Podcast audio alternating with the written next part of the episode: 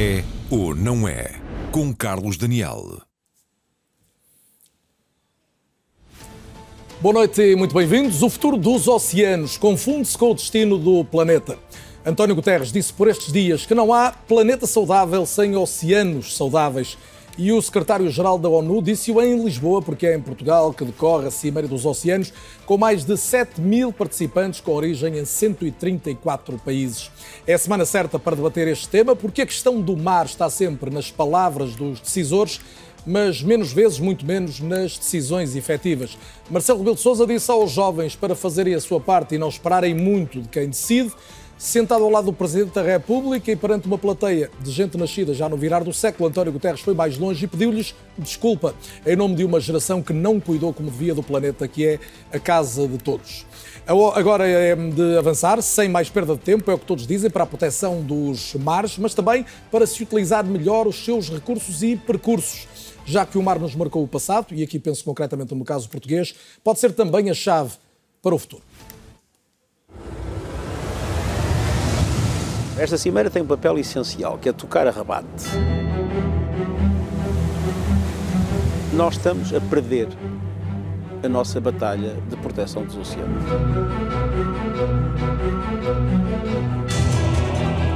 São uma verdadeira esponja que protege a Terra dos efeitos das alterações climáticas. Absorvem mais de 90% do calor produzido em excesso, mas acabam por ser vítimas dessa absorção. E o tempo está a esgotar-se. The urgency of the pandemic or the, the war cannot be the excuse for forgetting the long-lasting structural challenges and their effect on our short term The environment and climate don't suddenly stop because of an invasion. Lives are at stake, and our ocean touches every single aspect of our lives, from the air we breathe to the food we eat. Até 2100, os oceanos devem aquecer até quatro vezes mais do que nos últimos 50 anos. E a lista de consequências é vasta: a subida das águas do mar, a acidificação, a redução de oxigênio e muitas outras. People in the United Nations are blind and sort of gagged, dumb, not speaking about what the actual problems in the ocean are, not not acting on them. So many things that we need to do. And these guys have the power, but they do not have the imperative, they do not have the motivation to see the urgency and to make it happen now. Todos os anos são lançados no mar cerca de 11 milhões de toneladas de plástico, quase todo descartável. Mais de 800 espécies marinhas e costeiras são vítimas deste flagelo. Hoje a gente tem uma certeza muito grande de que os microplásticos são uma via de transporte de químicos, de poluentes do ambiente para os seres vivos. We want to capture those solutions and you're going to hear them in the hundreds of side events that are on. You're going to hear them in the eight interactive dialogues. Os benefícios de agir o quanto antes são indiscutíveis, mas de onde vai partir esta ação? Na Declaração de Lisboa, o documento que resultará da Conferência das Nações Unidas, devem constar algumas das soluções para o problema dos oceanos. E Portugal quer dar o exemplo. Queremos transformar a pesca nacional num dos setores mais sustentáveis e de baixo impacto a nível mundial mantendo 100% dos estoques dentro dos limites biológicos sustentáveis. A economia azul é a aliança entre a ciência, a tecnologia e as empresas para procurar soluções que tenham em conta a sustentabilidade e a saúde dos oceanos.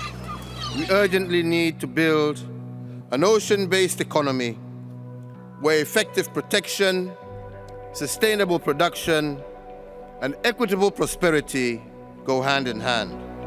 O valor do mercado dos recursos marinhos e costeiros está estimado em 5% do produto interno bruto mundial. É uma das grandes oportunidades de criação de riqueza, de emprego, de desenvolvimento económico do nosso presente. A relação de Portugal com o mar é parte da sua história. Através dos oceanos pode descobrir novos percursos e recursos para a economia, mas as potencialidades caminham lado a lado com as ameaças. São convidados eh, do El Não É esta noite Tiago Pita Cunha, o presidente executivo da Fundação Oceano Azul. Tiago, boa noite e é um gosto tê-lo de novo neste programa. Alguém com um trajeto reconhecido internacionalmente, luta pela mudança de atitude do homem em relação ao mar e aos oceanos, distinguido também com o Prémio Pessoa no ano passado. Igualmente em estúdio, Ricardo Serrão Santos, antigo Ministro do Mar, e antigo aqui é quase uma força de expressão, foi até há muito pouco tempo, até ao início deste ano, Ministro do Mar. É também antigo eurodeputado e, e investigador principal na Universidade dos Açores. Igualmente connosco, à distância, mas em permanência, Helena Freitas, professora de Ecologia e Biodiversidade da Universidade de Coimbra. Boa noite, Helena, mais uma vez bem-vinda também. E a nossa juntará daqui a pouco também Maria do Rosário Fidalgo Martins, é professora da Escola Superior de Saúde do Politécnico do Porto e é também a eh, pessoa que eh, investiga no CIMAR, o Centro Interdisciplinar de Investigação Marinha e Ambiental, que eh, nesta altura funciona em Matosinhos e já vamos perceber exatamente em que termos e com que capacidade de nos trazer algumas investigações surpreendentes. Um, Tiago Pita Cunha, comece por si e, e, se calhar por aquela palavra, hum, ou por aquela frase de António Guterres que dá o tom a este debate, ao, ao debate destes dias em Lisboa, é dizer há que tocar a rebate porque estamos a perder a batalha. Está de acordo com isso? Estamos a perder a batalha e porquê que estamos a perder? Bom, de facto, se nós, eh, se nós eh, olharmos para os últimos 20 anos, nós percebemos que a situação dos oceanos não tem vindo a melhorar, tem vindo a piorar. E isto é comprovado pelos eh, processos regulares de avaliação dos oceanos das Nações Unidas. Houve um que foi feito em 2016 e saiu agora outro em 2021 e ambos são claros a indicar que continuamos, digamos, na fase do declínio, continuamos em perda, ou seja, aumentamos a poluição de plásticos relativamente ao que seria há 10 anos, é pior hoje. A poluição continua muito importante também em áreas como a poluição orgânica, eh, digamos que vem dos nossos sistemas de saneamento urbanos, que vem também da agricultura, a poluição química. Hoje em dia, Há estudos científicos eh, preocupantes sobre a poluição farmacêutica das nossas águas costeiras, por tudo aquilo que nós humanos ingerimos em termos de medicamentos. Uh, e, portanto, estamos também, não conseguimos resolver, obviamente, o problema que gerámos com a sobrepesca e, portanto, o desaparecimento da biomassa ou a diminuição da biomassa, uh, a questão do desaparecimento dos predadores, essa é francamente, nós temos hoje 10% dos predadores que tínhamos há 40 Estamos anos Estamos a falar atrás. dos grandes animais, os grandes que, animais que, que estão no, no topo da cadeia trófica, digamos assim. Depois temos as questões, obviamente, que ainda são mais preocupantes e que estão ligadas ao impacto das alterações climáticas no oceano, as questões ligadas à temperatura das águas e aquilo que me preocupa também muito, porque os cientistas dizem que aí já não haverá grande retorno, que é a questão da acidificação, da alteração do pH da fórmula química do oceano. Como o oceano, no fundo, não é nada mais que um complexo bioquímico, se nós adulteramos a biologia do oceano através da extração de biomassa e da redução de biodiversidade, e se nós alteramos a equação química do oceano através da acidificação, é claro que o oceano não será Tudo o mesmo. Tudo o que, o que acaba de dizer na parte final da sua intervenção uh, resulta do que acontece uh, no que começou por explicar, ou seja, uma série de, de fatores que não estamos a conseguir inverter. E, e eu coloco-me no lugar de quem nos ouve em casa ou quem nos, quem nos acompanha e, e que se questiona como é que nós ouvimos há tanto tempo falar de tudo isso, da necessidade de menos plásticos, de conter mais os, os resíduos orgânicos, mesmo da questão da, da, da sobrepesca, e, e, estamos pior é que, de alguma maneira, é preciso compreender os oceanos não têm estado no centro das decisões político-económicas da comunidade internacional, a nível internacional. Se nós hoje em dia compararmos onde está a ação climática, comparado onde está a, a suposta ação oceânica, nós conseguimos compreender que as duas não estão ao mesmo nível. A ação oceânica não está ainda, de facto, na prioridade dos tesouros políticos e económicos, eu diria. Uh, e a prova disso é que, se olharmos para os grandes tratados deste século, os oceanos não estão lá. Os oceanos têm uma palavra no preâmbulo do Acordo de Paris sobre alterações climáticas. Ora, não há nada, não há outro sistema no planeta que tenha tanto impacto das alterações climáticas como os oceanos, quer em termos de mitigação dos seus impactos, como em termos de fundo, no fundo, de sofrer pelos Portanto, impactos há carência negativos. de políticas públicas, não só nacionais como transnacionais, a nível, por exemplo, do, do, de uma União Europeia. A nível da União Europeia, a nível das Nações Unidas também, a nível das decisões, e por isso é que esta, esta conferência vem numa altura muito importante. Eh, de facto, ela trouxe alguma coisa de muito positivo, porque ainda por cima eu acho que hoje em dia nós não tendo a ciência, se calhar, para salvar inteiramente os oceanos, temos seguramente a ciência para parar o declínio. E, e portanto, é uma questão de facto de se apostar nessas soluções. Esta conferência trouxe uma mobilização muito grande. A mobilização é muito importante. porque de facto esta conferência tem 10 vezes mais organizações da sociedade civil que teve a conferência de 2017 em Nova Iorque. E isso é um fator eh, positivo e de algum otimismo. Helena Freitas, boa noite. Trago à, à, conversa também uh, uma das questões colocadas e que eu vi recorrentemente colocar nos últimos dias foi uma relativa baixa expectativa em relação ao que pode sair desta conferência, uh, na linha do que, do que dizia agora mesmo o Tiago Pita e Cunha. Sim. Na sua expectativa, o que é o máximo que se pode esperar que resulte destes dias com tanto mar em Lisboa? Sim.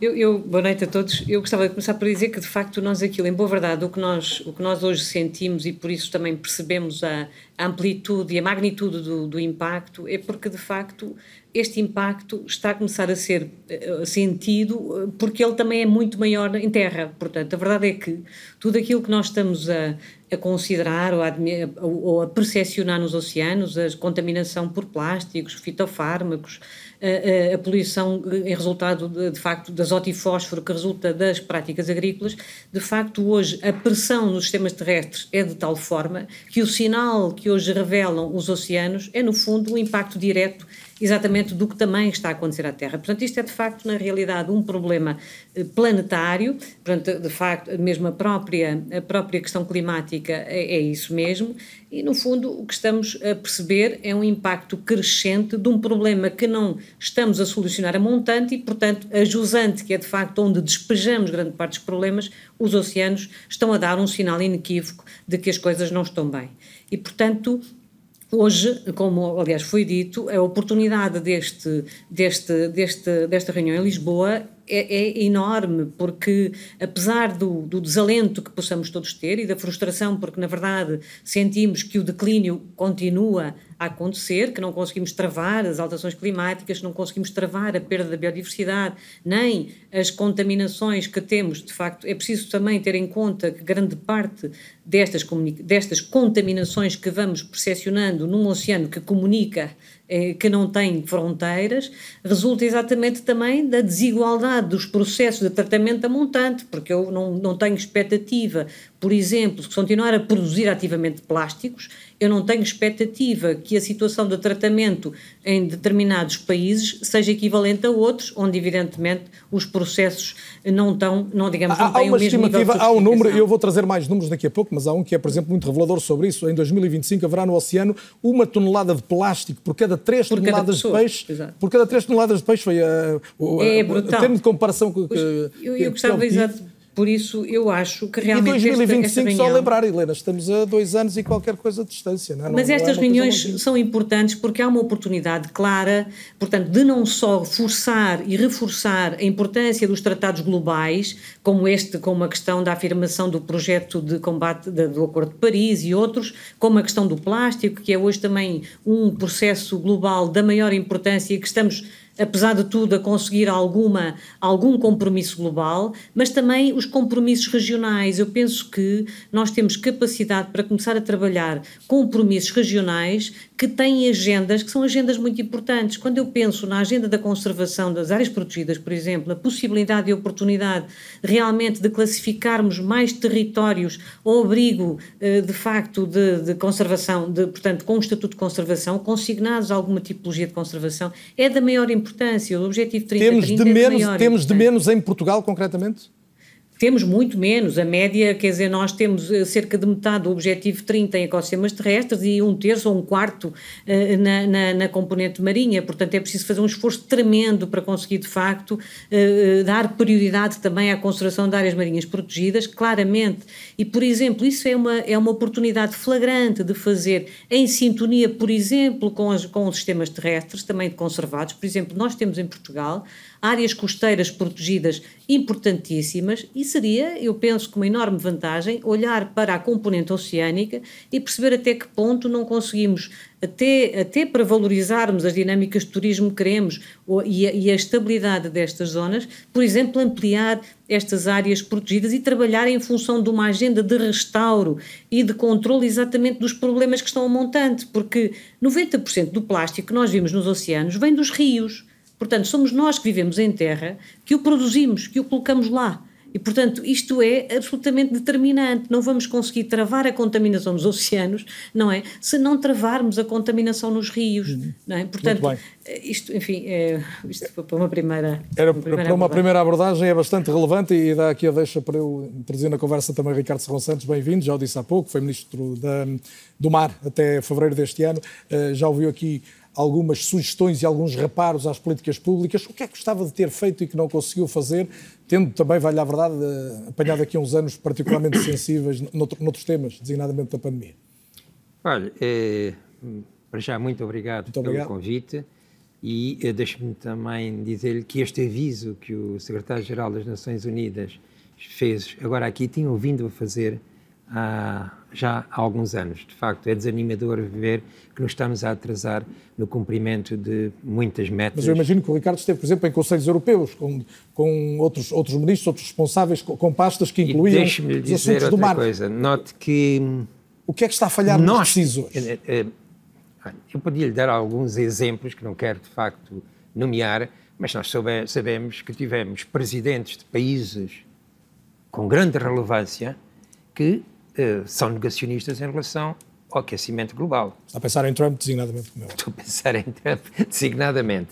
E, portanto, eu não sei se aqui havia um... Isto é um, uma certa ignorância, ou fabrico de uma certa ignorância, falsas ideias, mas que acabam a ser por, uh, criminais. Isto são processos que, de facto, não uh, estão a afetar e vão afetar fortemente alguns países, nomeadamente no Pacífico, as ilhas do Pacífico, nações que vão certamente desaparecer porque eh, muitos desses processos não, é, não vão, não Portanto, vão houve ser Houve um atraso por responsabilidade de, de, grandes ah, decisores políticos e como sabemos, de vez em quando aparece, de facto, nos líderes internacionais uh, negacionistas e ainda por cima, neste caso, numa grande nação que tem um avanço tecnológico e científico enorme e onde em 1957 um oceanógrafo, uh, dois oceanógrafos, através de dados de observação, vieram dizer que estávamos a sujeitar o planeta a uma experiência geofísica que era impossível repetir no futuro e nunca ia ser feita no passado, que era libertar para a atmosfera todo o carbono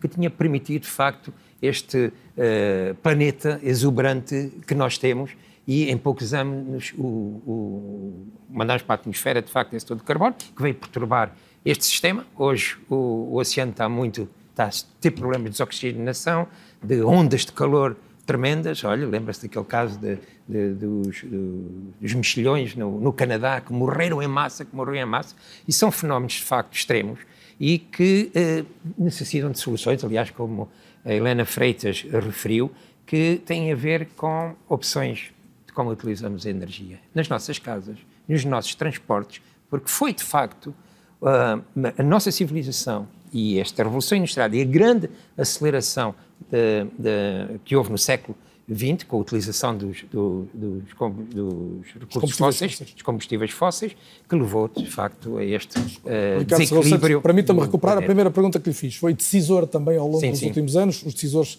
foram criticados uh, nos últimos dias pela incapacidade de, de tomar algumas medidas. Uh, o contexto internacional já o explicou, mas concretamente em relação ao seu percurso. O que é que olha para trás e diz? Gostei de, de, de conseguir fazer, consegui fazer, não consegui fazer? É, é, olha, é, não ter avançado mais, de facto, no, na, na, designação de áreas marinhas protegidas e na, implementação e na legislação sobre as áreas marinhas protegidas, mas nós vivemos um, dois anos, eu governei em dois anos de Covid, em que tínhamos que, de facto, atender aos problemas imediatos de, do, do setor.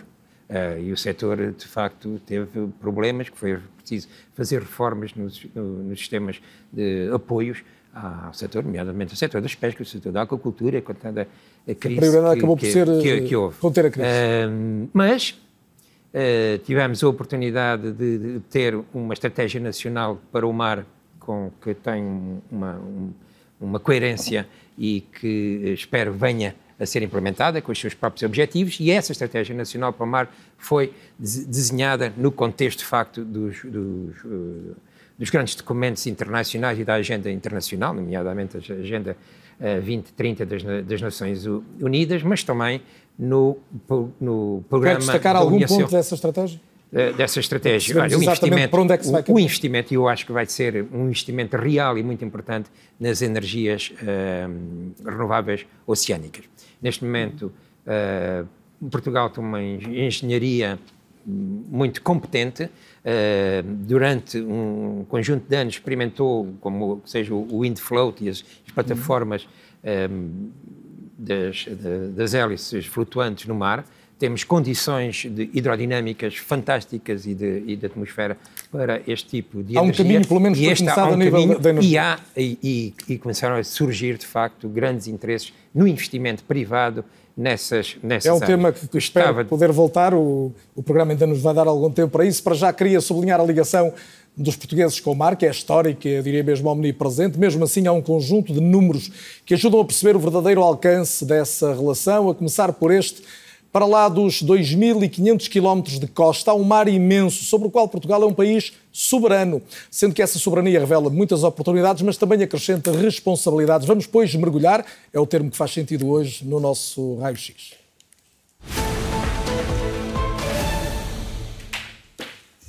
E como sempre, é com a ajuda de alguns números que vamos traçar uma realidade para o debate que vai continuar. O ponto de partida é um número impressionante: 1 milhão e 700 mil quilómetros quadrados. É esta a dimensão da chamada Zona Económica Exclusiva Portuguesa. É uma das maiores do mundo e representa, veja-se, 48% da totalidade das águas marinhas que estão sob jurisdição dos países membros da União Europeia. Trata-se, neste caso, do equivalente a mais de 18 vezes o território terrestre do país. Todo este mar corresponde a uma área vastíssima que encerra desde logo o desafio da vigilância e da conservação. Neste momento, Portugal tem a terceira área mais protegida da União Europeia. Mesmo assim, são apenas, como estamos a ver, 77 mil quilómetros quadrados, ou seja, 4%, 4,5% dessa nossa zona económica exclusiva. Há por isso muito mar longe da vista e também de uma supervisão desejável. Esta conservação é imperativa, pois a economia do país tem uma relação direta, obviamente, com a circunstância do mar. Como vamos ver, eh, não é difícil perceber desde logo, porque as praias são um dos, eh, um dos fatores de divulgação do turismo português, mas a atividade hoteleira pontua claramente a, a economia do país e a qualidade das eh, praias com água excelente é também uma marca competitiva para Portugal em relação precisamente ao que acontece, por exemplo, com a média da União Europeia, um daqueles casos em que o país está claramente acima da média da União Europeia. Aliás, a questão das pescas reforça não só a importância económica, mas também para a alimentação dos portugueses. Percebemos que, apesar do peso percentual no PIB não ser muito relevante, há praticamente 15 mil pescadores em Portugal e mais de um, 7.500 barcos de pesca. E depois há mais estes dois dados bastante curiosos. Só no ano passado foram pescadas 140 mil toneladas de peixe e cada português consumiu em média 60 quilos de peixe num ano. É também pelo mar que se faz 90% do comércio internacional e mais de metade do comércio internacional português passa pelos portos nacionais, o que reforça a importância, por exemplo, de leixões ou de sines. Lazer, alimento, mercadorias, também energia elétrica. Hoje estão instalados 25 megawatts em parques eólicos offshore, ou seja, no mar, a quilómetros da costa. Mas prevê-se que leilões a realizar, a realizar já no próximo ano permitam entre 6 mil a 8 mil megawatts. A diferença é absolutamente brutal, pelo que a energia que consumimos poderá ser cada vez mais produzida em mar alto. São alguns dos dados que temos então, num país que tem um mar imenso e que, obviamente, tem esse mar também ameaçado. Todos os anos, entre 5 a 12 milhões de toneladas de plástico são despejados no mar. Já foi lembrado esse problema neste programa e, fruto da poluição, a eutrofização, o processo que pode levar ao esgotamento do oxigênio na água, aumentou muito também nos últimos 20 anos e isto também se aplica à tal zona económica exclusiva portuguesa. Globalmente, o aumento de concentração de dióxido de carbono na atmosfera faz aumentar o nível de acidez média da superfície do oceano, o que tem um impacto avassalador também na vida marinha. Os riscos são enormes, as vantagens deste caminho marítimo para o futuro são evidentes e, como há mais de 500 anos, estamos entre as tormentas e uma boa, uma boa esperança na certeza que de, de, que nesta altura é preciso combater, vamos chamar-lhe o adamastor da poluição, de que já temos falado também no início deste programa. E perante todos estes dados, Tiago Pitecunha, temos a ONU a querer proteger 30% dos ecossistemas marinhos até 2030. Isto ainda é, em função do que dizíamos há pouco e destes números todos, uma meta realizável ou já é demasiado ambiciosa? Oh, Carlos, permita-me corrigir-lhe. A ONU não está por trás de 30%. A ONU, neste momento, o, o Objetivo de Desenvolvimento Sustentável 14, que é aquele que está aqui, digamos assim, a ser promovido nesta uhum. conferência, prevê 10% de áreas marinhas protegidas em 2020. CBD. Obviamente CBD. que em 2020 não conseguimos. Não conseguiu. Não conseguimos. Já passou. Não, é já passou e agora existe um grande. Uh, existe um grande movimento internacional, é. mais de 100 países, cerca de 100 países, há uma, uma chamada co, uh, coligação da ambição, da alta ambição, que uh, defende esse objetivo, 2030, 30% das marinhas protegidas em 2030. Isso é CBD, é CBD. É, é, é CBD. Passa. Um, um ruído no estúdio, é não sei o que é, mas relativamente perturbante. É a Convenção para ah, a Biodiversidade, é a, próxima, é a 2030. Não, é para dizer que isso é... microfone aberto e ainda bem, mas, mas eu não estava Era a para dizer que uh, nós vamos ter este ano um grande momento, que é a COP15 da Convenção para a Biodiversidade, que, enfim, que agora já está, finalmente, estava para ser na China já em 2020, tem sido sucessivamente adiada e agora foi encontrado um plano B, vai ser no Canadá, portanto, no final deste ano, com, na mesma com a presidência chinesa, mas no Canadá, em Montreal, e nessa convenção, portanto, a, digamos, o enquadramento a, a, que se perspectiva para 2030 é sim, vai propor, portanto, a consignação de 30% de áreas de ecossistemas terrestres e marinhos à conservação da natureza. Portanto, é no âmbito da CBD, que é de facto um, uma convenção eh, que temos das Nações Unidas para a biodiversidade. Muito bem, Helena, muito obrigado pela ajuda e as minhas desculpas por não ter percebido logo que era a Helena ajudar-nos é... à leitura. Eh, eu gostava de perguntar ao Tiago, e a Helena também poderá falar sobre isso, obviamente, de que ecossistemas é que, é que estamos a falar? O que é que está verdadeiramente em causa? O que, é que, o que é que pode desaparecer? O que é que corre risco de extinção? As pessoas em casa ouvem falar de, desta proteção das zonas marinhas e isto em concreto traduz-se em quê? Está a dirigir as perguntas todas do Gloom and Doom para mim, digamos assim. O que eu queria dizer, já há pouco eu expliquei um bocadinho o que é que são as ameaças, como é que de facto os ecossistemas estão ameaçados e este, este sistema oceânico está ah, de alguma forma a ser dilapidado. Mas eu acho que era importante realmente referir alguma coisa sobre os 30%. Eu queria continuar só um bocadinho com o raciocínio de a importância que é chegar a 30% de facto em 2030. Uhum. Aquilo que me parece que é muito importante, e esta é uma das grandes decisões, quer dizer, ela está para ser tomada nessa conferência para a biodiversidade, nessa Convenção da Biodiversidade, Convenção Quadro da Biodiversidade, mas era muito importante que agora em Lisboa houvesse de facto um compromisso muito forte que uh, essa meta seja alcançada. Agora, o que me parece também muito importante é que nós vemos muitos dos tais países que estão nesse grupo de 100 países, inclusivamente toda a União Europeia, que declaram esse objetivo, mas nós não vemos suficientemente ação por parte desses países para percebermos que eles estão a, a começar a implementar essa obrigação. Aquilo que nós receamos, a Fundação Oceano Azul de receia, porque nós temos trabalhado muito nesta área das áreas marinhas protegidas, é que chegamos a 2029 com o mesmo mantra que devemos chegar a 2030 com 30% de áreas marinhas protegidas e isso será manifestamente tarde demais. E por isso aquilo que nós achamos que é muito importante é passar-se desta declaração de 30% em 2030 para um plano de ação, um roteiro que preveja metas interinas, nomeadamente em 2025 e 2027, às quais correspondam verdadeiramente determina, de, contribuições determinadas dos países, como nós temos, por exemplo, no Acordo de Paris para o clima, para as metas desses anos. E é isso e que ainda espera que possa sair, é isso que espera que ainda estão... possa sair de Lisboa? Bom, eu diria que uh, diria que uh, não, não, não nos vou ver, esta, não se tem falado neste road, roadmap, não. não se tem falado nisto, portanto, mas nós achamos que era muito importante começar a pensar nestes moldes, ou seja, uh, não deixar, mas eu queria dizer alguma coisa também que me parece importante, que é, já ontem, para Portugal, há boas notícias, porque ontem, no primeiro dia da conferência, houve um evento oficial da, da, da conferência que eh, Portugal foi um dos países organizadores e que se chamou Liderar pelo Exemplo, e onde o Ministro do Ambiente de Portugal e da Ação Climática e o Presidente do Governo Regional dos Açores e o Presidente do Governo Regional da Madeira, os três em conjunto, anunciaram uma série de medidas tendentes à criação de novas áreas marinhas protegidas. O Ministro uh, do Ambiente de Portugal referiu a necessidade da, da criação da área marinha protegida do Recife do Algarve, que é um trabalho que foi feito ao longo de três anos durante por muitas organizações locais, regionais, a Universidade do Algarve, as, principalmente os municípios de Lagoa, Albufeira uh, e Silves. Uh, o ministro, uh, o presidente, desculpe, do Governo Regional da Madeira falou sobre a área marinha protegida das Selvagens, que é verdadeiramente um motivo de orgulho nacional, uma vez que ela é neste momento a maior área marinha protegida do Atlântico Norte, totalmente protegida. E o presidente do Governo Regional dos Açores falou neste programa muito ambicioso que o governo anterior e este governo têm mantido, e de chegar a 2030, uh, perdão, chegar à porcentagem de 30% já para o ano em 2023, com um programa de grandes áreas marinhas protegidas offshore e também na região costeira, nos Açores. Portanto, tudo isto são boas notícias. De alguma maneira, estamos a avançar naquilo que é considerada a melhor ferramenta para procurar salvar neste, o que resta. Neste caso, em Portugal. Posso, Helena. Posso, se me é Helena. permitido aqui dizer uma coisa rápida, porque de facto nós hoje temos eh, em média, portanto à escala global, em média temos cerca de 15% dos ecossistemas terrestres protegidos, digamos assim, ou de alguma forma consignados à conservação, e no meio, em ambiente marinho cerca de 8%. 7% não chega, portanto 8% é uma estimativa global. O que significa, portanto, que temos de facto um caminho enorme a fazer.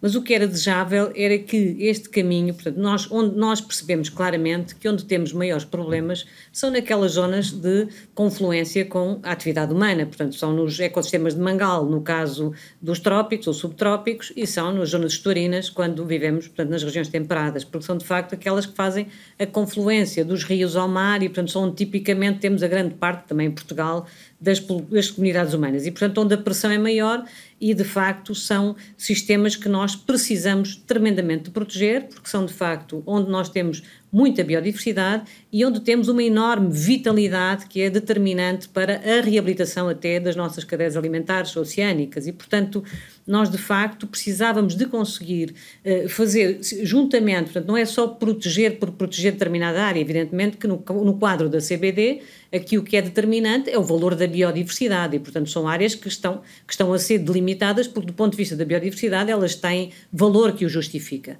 Mas é, é cada vez mais importante conseguirmos associar a isto uma agenda, de facto, também de mitigação climática e de restauro, portanto, destes ecossistemas na perspectiva de valorizar a biodiversidade no longo prazo, mas também que estas áreas protegidas contribuam efetivamente para a mitigação climática. E estas áreas, como estou a falar, quer dos estuários, quer dos mangais, e isto é visível todos os dias, quando assistimos, por exemplo, ao que se passa tipicamente em Moçambique, na região da Beira, quando vimos uh, os, os, grandes, as grandes tempestades e o que aconteceu no, na destruição costeira, uh, percebemos que é muito importante reabilitar o mangal nesta, nesta região de Moçambique, porque o mangal não só vai contribuir para uh, providenciar alimento para as comunidades que aqui vivem, como as protege de facto dos eventos climáticos de grande amplitude e como ainda por cima é um sequestro de carbono brutal para além da importância que tem para as próprias uh, cadeias oceânicas e portanto e no mesmo de uma forma paralela encontramos isto também nos estuários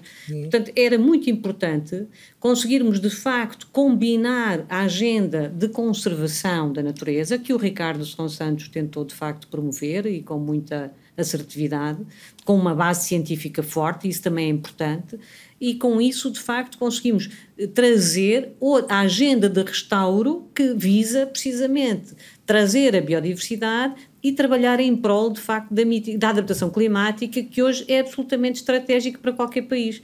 Por maioria de razão para Portugal, que tem uma costa muito dinâmica, onde de facto vive maioritariamente a população portuguesa, onde temos muitos recursos e queremos continuar a ter, e portanto eu penso que no caso português seria desejável trabalharmos a conservação, as áreas marinhas protegidas, em simultâneo, de facto, com uh, uma, uh, portanto, sim senhor, a sustentabilidade das pescas, mas claramente, portanto, uma agenda de restauro das nossas pradarias marinhas, no caso dos, das zonas estuarinas, na perspectiva exatamente da economia azul, do sequestro de carbono, portanto, isso, isso é, é hoje o que nós temos é esta possibilidade de trabalhar uma agenda com, combinada, Muito bem. que eu acho que é da maior importância vou, para a economia nacional. Já vou pedir-vos que olhemos mais para esse futuro e o que podemos retirar desse mar imenso, e ouvi, ouvi falar há anos da plataforma continental, Ricardo Secon Santos, citava eu a questão da zona exclusiva, económica exclusiva, que é, que é também ela imensa e que tem um potencial extraordinário, mas antes de, de retirarmos mais riqueza dela, e já lá vamos ao que podemos retirar,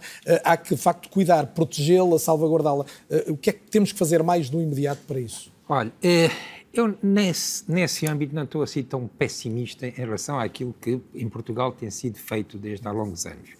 E até a nível mundial têm sido feitos progressos significativos e nós temos eh, eh, visto aumentar o número de áreas marinhas protegidas a nível global. Nós, ao longo, de, de, ao longo dos anos e diferentes agendas e tratados, uh, e que ainda foi refletido na Agenda 2030 das Nações Unidas, era o chamado Objetivos AIX, AIX que era ter 10% de áreas marinhas protegidas. Olha, um dia fui confrontado, quando estava a fazer uma revisão sobre essa matéria, com um relatório da Agência Europeia do Ambiente, em que mostrava as bacias uh, europeias e o Mediterrâneo e o Mar Negro eram as nossas bacias que tinham atingido os objetivos Aichi de 10% de áreas marinhas protegidas, à frente de todos os outros. Uh, paralelamente, nesse mesmo ano, uh, veio à luz um relatório do Tribunal de Contas Europeu, que também faz análise sobre essas matérias, e mostrou que o Mar Negro e o Mar Mediterrâneo eram, estavam no vermelho no que diz respeito à perda de biodiversidade e de recursos pesqueiros. E isto é que nós não queremos, é ter, de facto, cumprir com objetivos que não têm a implementação adequada. Deixe-me dizer, há uma coisa que muitas vezes não se fala. Desde 2004, há uma resolução que foi provocada por Portugal junto da, da Comissão Europeia que criou na, na, Zona Económica Exclusiva, dos, da, na subseção da, dos Açores da Zona Económica Exclusiva Nacional e na subsecção da Madeira da Zona Económica Exclusiva Nacional, hein, cerca de eh, mais de meio milhão de quilómetros quadrados de proteção contra eh, fundo e utilização de redes nas pescas. Isto é, uma área marinha protegida em si. Uma área marinha protegida não quer dizer que não haja atividades. São regulamentadas atividades. Esta uh, via das, dos 30, 30 por 30 pretende que sejam 30% de áreas marinhas protegidas com 10% da reserva integral, que é um avanço que, quanto a mim, será de facto muito relevante. E esta proteção que nós estamos a fazer, de facto, do mar profundo, neste, é extrema, em, em relação à rastro e outras atividades, é extremamente importante porque uma coisa que não se tem falado muito, tem-se falado do, dos mangais, dos sapais, das, das pradarias uh, marinhas como sequestradores de carbono, mas o carbono que uh, é, é, engolido à superfície vai depositar-se no fundo do, do oceano e há depósitos de proteção. Se nós perturbarmos isso, esse carbono, estamos a fazer a mesma coisa com, com a exploração dos, dos, combustíveis fósseis, que é trazer à superfície aquilo que ficou armazenado, ou sequestrado, ou depositado no, no, na crostas ou no fundo marinho, etc. E isto é um, um, algo que é muito importante, não está completamente medido, mas tem-se, de facto, esta proteção de, de, do mar profundo é, é de facto, rele, muito relevante e importante, e Portugal aí está, de facto, na linha da frente. Em relação à, à questão que estava aqui a discutir, dos 30% de, áreas marinhas protegidas até, 30, até 3 mil, na União Europeia é já uh, por assim dizer, a lei. A Estratégia Europeia da Biodiversidade 2030 tem lá inscrito essa, hum. esse, objetivo, esse objetivo. Eu acho que hum. vamos chegar. Eu acho que, sinceramente, vamos chegar. Há um conjunto de desafios a enfrentar. Nosso canote, o mar é um domínio público hum. e há muitas atividades que pretendem uh, ser desenvolvidas no mar. Há conflitos e não, se, e não conseguimos ter áreas marinhas protegidas se não tivermos o apoio setores, o apoio da sociedade. A sociedade, de certo modo, sobretudo a juventude, está muito mobilizada para isso, mas uh, elas não, não, terão sucesso uh, se não forem corretamente negociadas. E nós não queremos uh, abrir uma guerra para ter depois áreas marinhas protegidas de papel. Guerra é toda é? uma palavra que me dá aqui uma deixa importante, porque, Tiago hum. Pita Cunha, uh, queria tocar aqui um dos assuntos, não vamos ter, tempo, obviamente, para todos, mas quando se diz 90% do comércio internacional faz por mar, uhum, e, é quando nos últimos dias, em função da guerra, todos percebemos que dependemos do mar até para o transporte de de gás natural liquefeito, por exemplo, para quando não se podem usar os gasodutos ou não se querem usar. Se permite, até a Rússia quer fechar a Ucrânia, a Ucrânia torná-la sem mar, não é? A partir daí, quer mar. tirar o mar à Ucrânia como forma de isolar o que sobrar do país. Dizia eu, todavia, sendo decisivo que o mar seja utilizado, obviamente o transporte marítimo é também um problema para o mar, desde logo porque continua a haver combustíveis poluentes e alguns de, de qualidade muito duvidosa. É? Sim, de facto, hoje em dia, eh, há uma coisa que é importante as pessoas compreenderem, é que o transporte marítimo é o transporte energeticamente mais eficiente em termos de transporte de massa por energia. O transporte marítimo é muito eficiente. E porquê? Isso é muito interessante e nós às vezes não conseguimos compreender isso porque o próprio mar cria um serviço ecossistémico, neste caso abiótico, que é, pela sustentabilidade da água, permitir que os barcos possam navegar com menos energia do que nós temos de fazer em terra. Em terra temos de construir túneis, pontes, autoestradas para levar as mercadorias por terra. No mar isso não é necessário. E por isso, de alguma maneira, todos aqueles países costeiros onde passam os corredores de tráfego e que têm, como nós, em Portugal, onde passa 60% da frota europeia nas nossas águas, nós temos, acabamos por ter de pagar todas as contas que estão ligadas à vigilância, à fiscalização, ao salvamento, Uh, e não, temos, não ganhamos nada com essa passagem pelas nossas mas potenciar águas. a zona económica exclusiva passa um serviço, por ter mais meios um para serviço. garantir isso. Também passa por ter mais meios, mas o transporte marítimo, portanto, tem esta, tem esta grande vantagem no mar, desde que as propulsões dos navios se alterem, porque neste momento o transporte marítimo é parte do problema, porque eles são altamente poluentes, os navios. O que era interessante, e hoje em dia está-se a debater muito isto, é como é que nós conseguimos transitar para propulsões mais limpas, nem que seja de forma, digamos assim, uh, temporária, como o gás o natural. O gás natural, futuramente o hidrogênio, é, é nisso Futuramente o hidrogênio, porque a partir daí não há dúvida nenhuma que a própria transporte marítimo poderia vir a ser uma forma de transportarmos mais massa com menos energia e logo contribuirmos para a descarbonização das economias. E nesse sentido, o mar pode ser uma cartada, não apenas na energia, mas também nos transportes marítimos. Já estamos aqui a abrir a porta do futuro, que era precisamente o que eu gostava que fizéssemos para, mais progresso, para o que falta do debate, olhar para a frente, para a economia azul e para uma economia mais sustentável. E é uma, uma oportunidade para falar também com o marido Rosário Fidal Martins. Marido Rosário, boa noite e muito obrigado por se juntar a nós. Já o disse no início, é professora da Escola Superior de Saúde do Politécnico do Porto, é também investigadora do CIMAR. Ora, o CIMAR é um centro interdisciplinar de investigação marinha e ambiental que funciona em Leixões, em Matosinhos, portanto, no Porto de Leixões onde o terminal de cruzeiros, de resto, podia ser visto como uma metáfora da nossa relação com o mar, traz mercadorias e pessoas e acolhe também, como agora vamos perceber, investigação marinha de topo. E o que eu gostava de, antes de ouvir falar sobre as cianobactérias, a sua investigação, é como é que olha para esta relação do país e do mundo com o mar e para o que se tem dito destes últimos dias? Uh, boa noite a todos e obrigada pelo convite. Uh, vejo vejo com, com alguma, uh, algum entusiasmo, mas também alguma uh, apreensão, porque de facto vemos cada vez mais a serem destruídos os, os nossos ecossistemas marinhos. E muita da nossa, da nossa riqueza vem desses ecossistemas.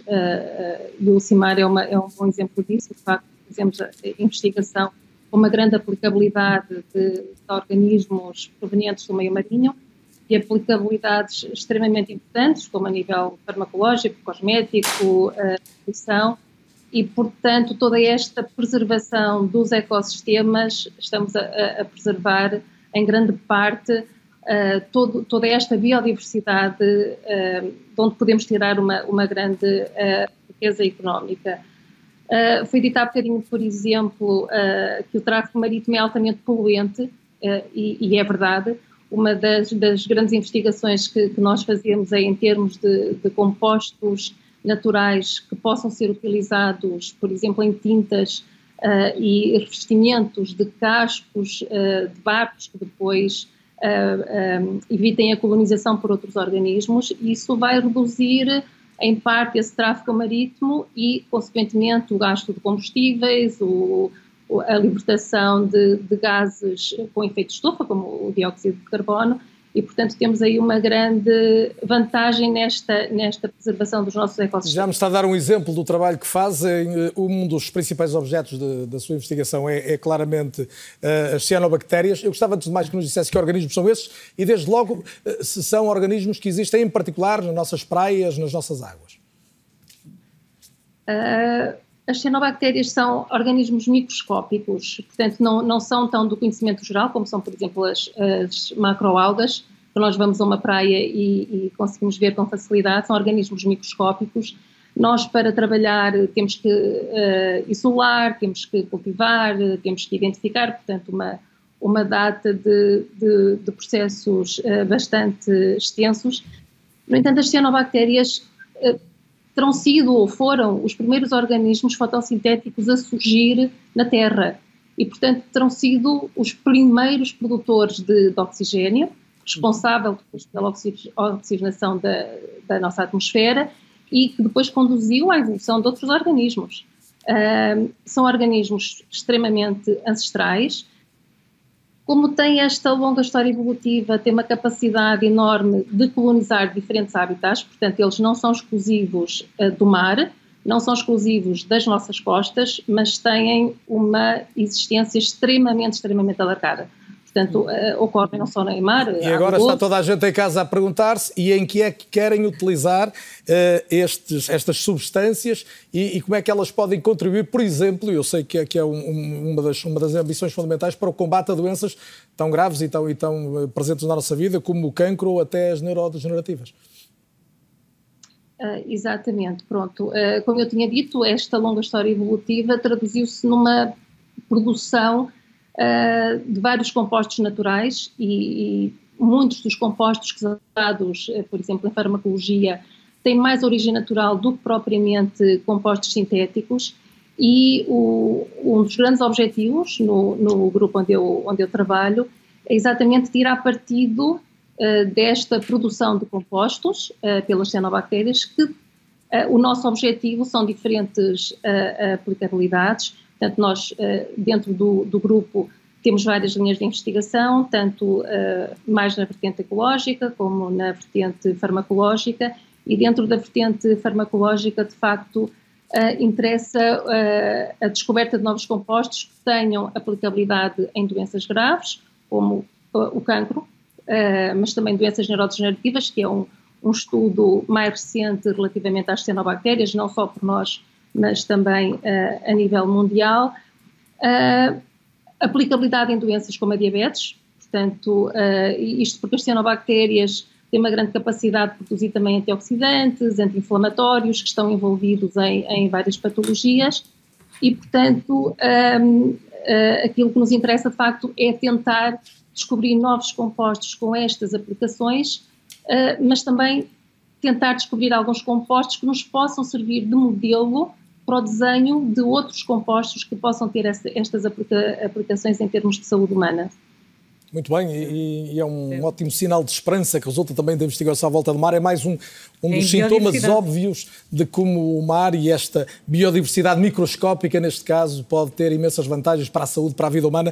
Marido Rosário, muito obrigado e continuação de um ótimo trabalho no, no CIMAR. Temos aqui, como eu dizia, a porta aberta para o futuro. Ricardo Serrão Santos, o que é, o que, é que pode ser mais determinante para o país, e aqui partimos de Portugal, em relação ao aproveitamento do mar. Podemos uh, falar, claro, numa dimensão económica que resulte do, do transporte, de, de conseguirmos uh, rentabilizar, uh, retirar mais alimentos, mais, mas também se fala muito da questão energética. Essa, essa pode ser a grande riqueza que, que altera até o, o padrão de um país muito consumidor para mais produtor de energia. É possível pensar nisto? Pois, nós temos que pensar no oceano, de facto, torná-lo produtor e, e administrativo mas, no entanto, as pescas são uma, uma atividade de grande relevância em, em Portugal e no, e no, mundo. São um, uma atividade que contribui, de facto, para uma alimentação uh, saudável e, e, também neste sentido vejo com alguns progressos que têm sido feitos eh, aumentando o número de, de stocks ou de mananciais de pescado que são explorados uh, no, no, rendimento máximo sustentável, que é o indicador que é utilizado em ciências, em ciências pesqueiras. E, uh, mas a aquacultura está uhum. também a progredir, há competição pelo espaço e pelo interesse, mas é uma atividade que vai vai aumentar no futuro. O outro são as energias oceânicas, que são de facto muito relevantes, e aquilo que a nossa colega estava a falar dos aspectos da biotecnologia.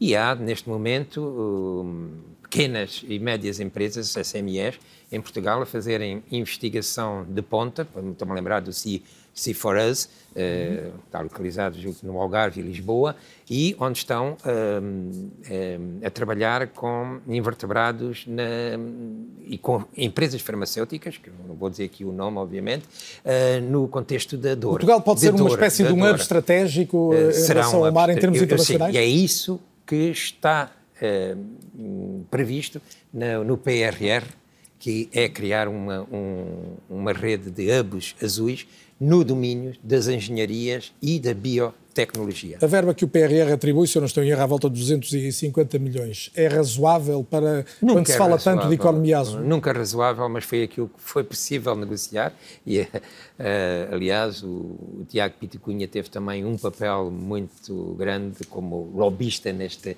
neste, neste domínio, e, mas foi aquilo que, de facto, não, não é, nunca será suficiente, mas deixe-me lhe dizer que há também não é só o, o componente 10 do, do, PRR, mas a componente 5 e 6, são a componente Sim. 5 dos projetos uh, que são competitivos e onde, uh, de facto, se vai também buscar fundos, e esses aí são os, o componente 5 tem muitos milhões, uh, vão-se buscar fundos para, de facto, o desenvolvimento destas, destas, desta componente, da biotecnologia, das engenharias.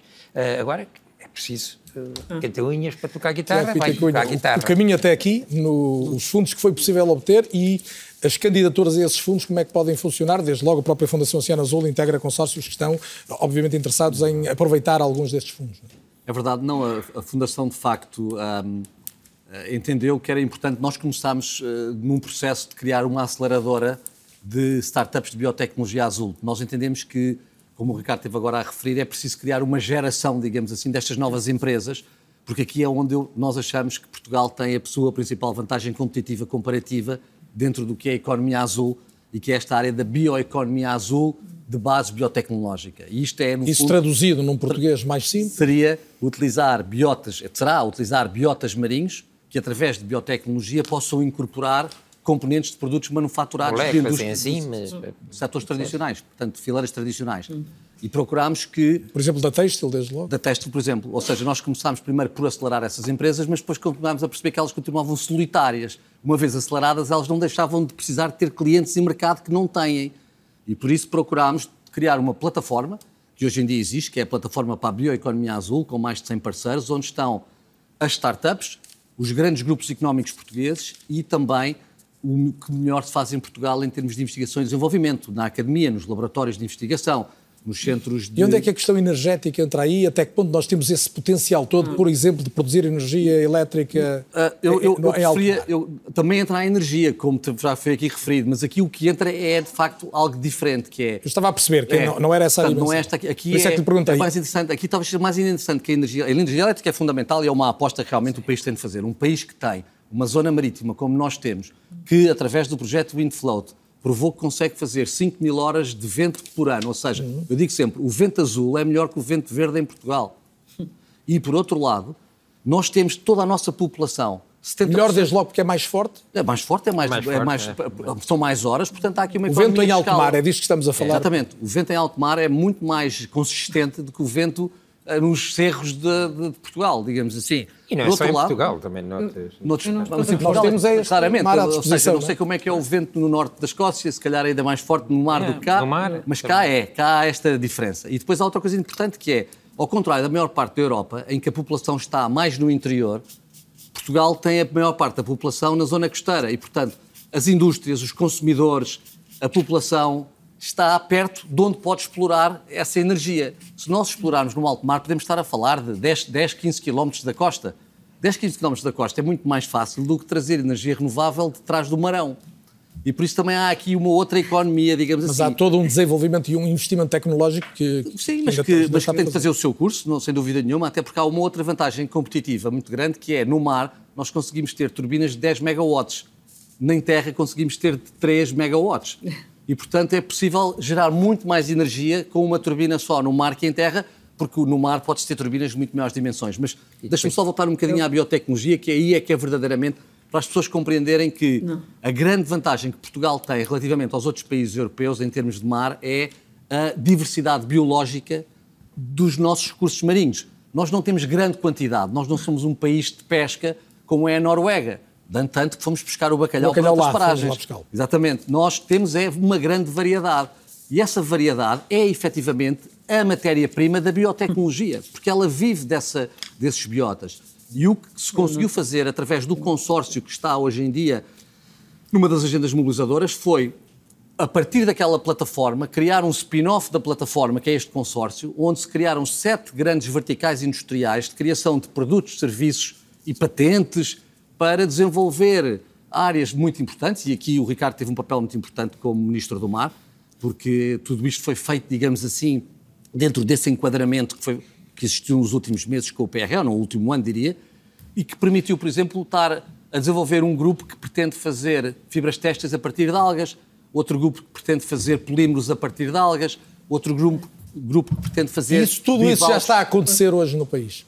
Isto já está, digamos assim, estas empresas já estão entrosadas, ou seja, criaram-se as cadeias de valor. E se houver, de facto, uma aposta nesta área, não há dúvida nenhuma que o nosso país tem aqui uma vantagem competitiva muito interessante, que decorre do facto de termos a matéria-prima, que é a dita biodiversidade, mas termos também um enorme investimento público nos últimos 25 anos na investigação das ciências do mar, Sim. o que significaria trazer os doutorados e os mestrados para o mercado. E muito isso é muito importante. Se temos uma geração de startups, se temos investigação, investigação científica e se temos uh, matéria-prima, então temos mesmo temos de mesmo que aproveitar. Posso vou... fazer uma intervenção? Helena, eu, eu, vou sugerir o seguinte: nós estamos a cerca de 5 minutos do fim e, portanto, ah. eu ia deixar uma intervenção final para cada um, sendo mais curtas as do Ricardo e o Tiago, porque falaram mais agora, mais algum mais generoso serei com o tempo da, da Helena e, e, gostava precisamente de lhe pedir a sua perspectiva Não. sobre os próximos anos, os, as grandes metas pois, e, se quiser, aquilo que no imediato o país pode fazer na linha do que, que acabávamos de ouvir. Exatamente. Eu, eu gostava de dizer duas ou três coisas de forma muito pragmática. É que estamos aqui a falar da biodiversidade como matéria-prima de um conjunto de cadeias de valor que precisam de densidade, massa crítica, precisam de conhecimento, que nós de facto temos algum, mas não vamos ser, não vamos, não vamos também gerar ilusão, ilusão de que isso são coisas que acontecem no curto prazo. Portanto, nós de facto temos todo o interesse, e eu estou completamente de acordo, temos todo o interesse em alimentar a comunidade científica que tem capacidade para gerar valor a partir dos nossos recursos biológicos, seja em terra, seja em mar. Nós temos essa, essa riqueza sem dúvida. A biodiversidade é uma riqueza e é o grande ativo do século XXI, isso eu também não tenho dúvida, e portanto é bom fazermos esse investimento. É importante também diversificarmos as fontes de energia que conseguimos e, naturalmente, que aquilo que conseguimos fazer em mar uh, digamos, com, uh, realmente com recursos, porque a tecnologia está a evoluir, é certo, mas uh, vamos ver, isto são investimentos muito relevantes, portanto, todos temos consciência que são investimentos que, que, não, que muito exigentes e, portanto, mas eu isto, mas estou de acordo que se conseguirmos diversificar o tipo de investimento e, sobretudo, trazer mais energias renováveis, seja em terra, seja em mar, mas que nos alimentem de facto, consigam de facto trazer mais capacidade ao país, inequivocamente, e, na, e, e, não tenho também qualquer dúvida, já agora deixo registado, que nós na ciência do mar temos também nas últimas décadas pessoas de uma enorme relevância internacional que porventura justificam, aliás, o evento que estamos a ter hoje em Lisboa, designadamente o Mário Ruivo, que é de facto uma grande figura nacional na área das ciências do mar, e a ele se deve provavelmente grande parte destes, grandes, destes movimentos internacionais que estamos a conseguir encontrar, designadamente na Europa e nas Nações Unidas.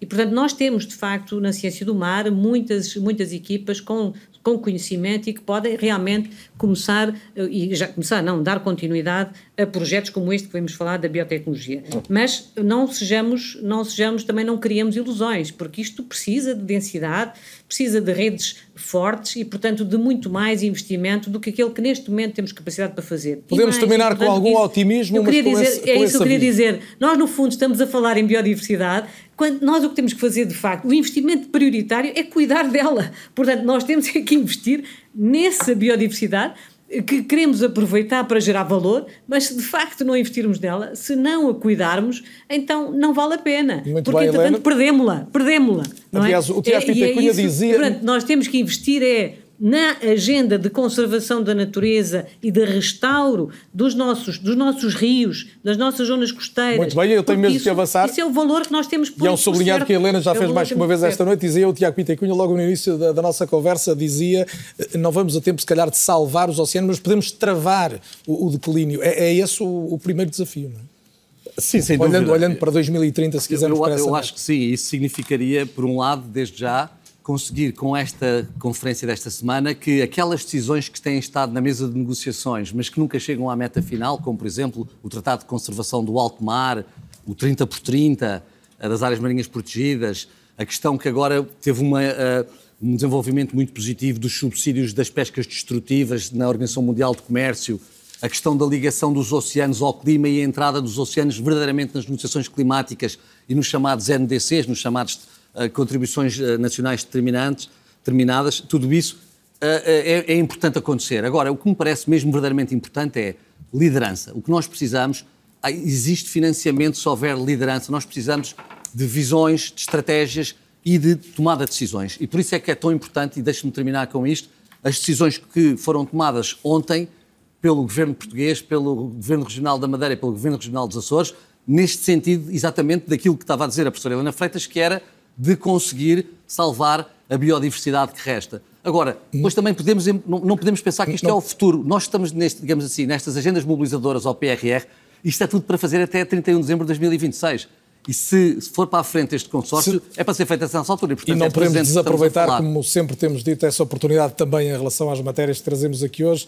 Uh, Ricardo Serrão Santos, e, e, é possível pensar no horizonte 2030 em termos da economia portuguesa reestruturada também, com, tendo como um pilar estratégico a economia azul uh, virada para o mar? Acho que uh, a economia azul fez progressos significativos em Portugal, nós sabemos que parte dela está medida em termos de, do turismo não é? e da restauração, mas fez progressos significativos. O que nós agora temos, de facto, aqui também investir, a outra faz o seu caminho, o turismo e a restauração faz o seu caminho, é, é investir, de facto, neste... Porque há uma certa densidade e há um movimento de fundo e há pequenas e médias empresas a trabalhar neste, neste domínio já da biotecnologia, quer em compósitos, quer em uh, fármacos, uh, quer em, olha, o colega estava a falar, as, as tintas antiagregantes, que são extremamente importantes Temos muito por fazer, mas nunca fizemos mas, tanto, é isso? Não, não, temos. E temos, de facto, uma ciência que é muito competitiva em Portugal. O último relatório da Comissão Oceanográfica Intergovernamental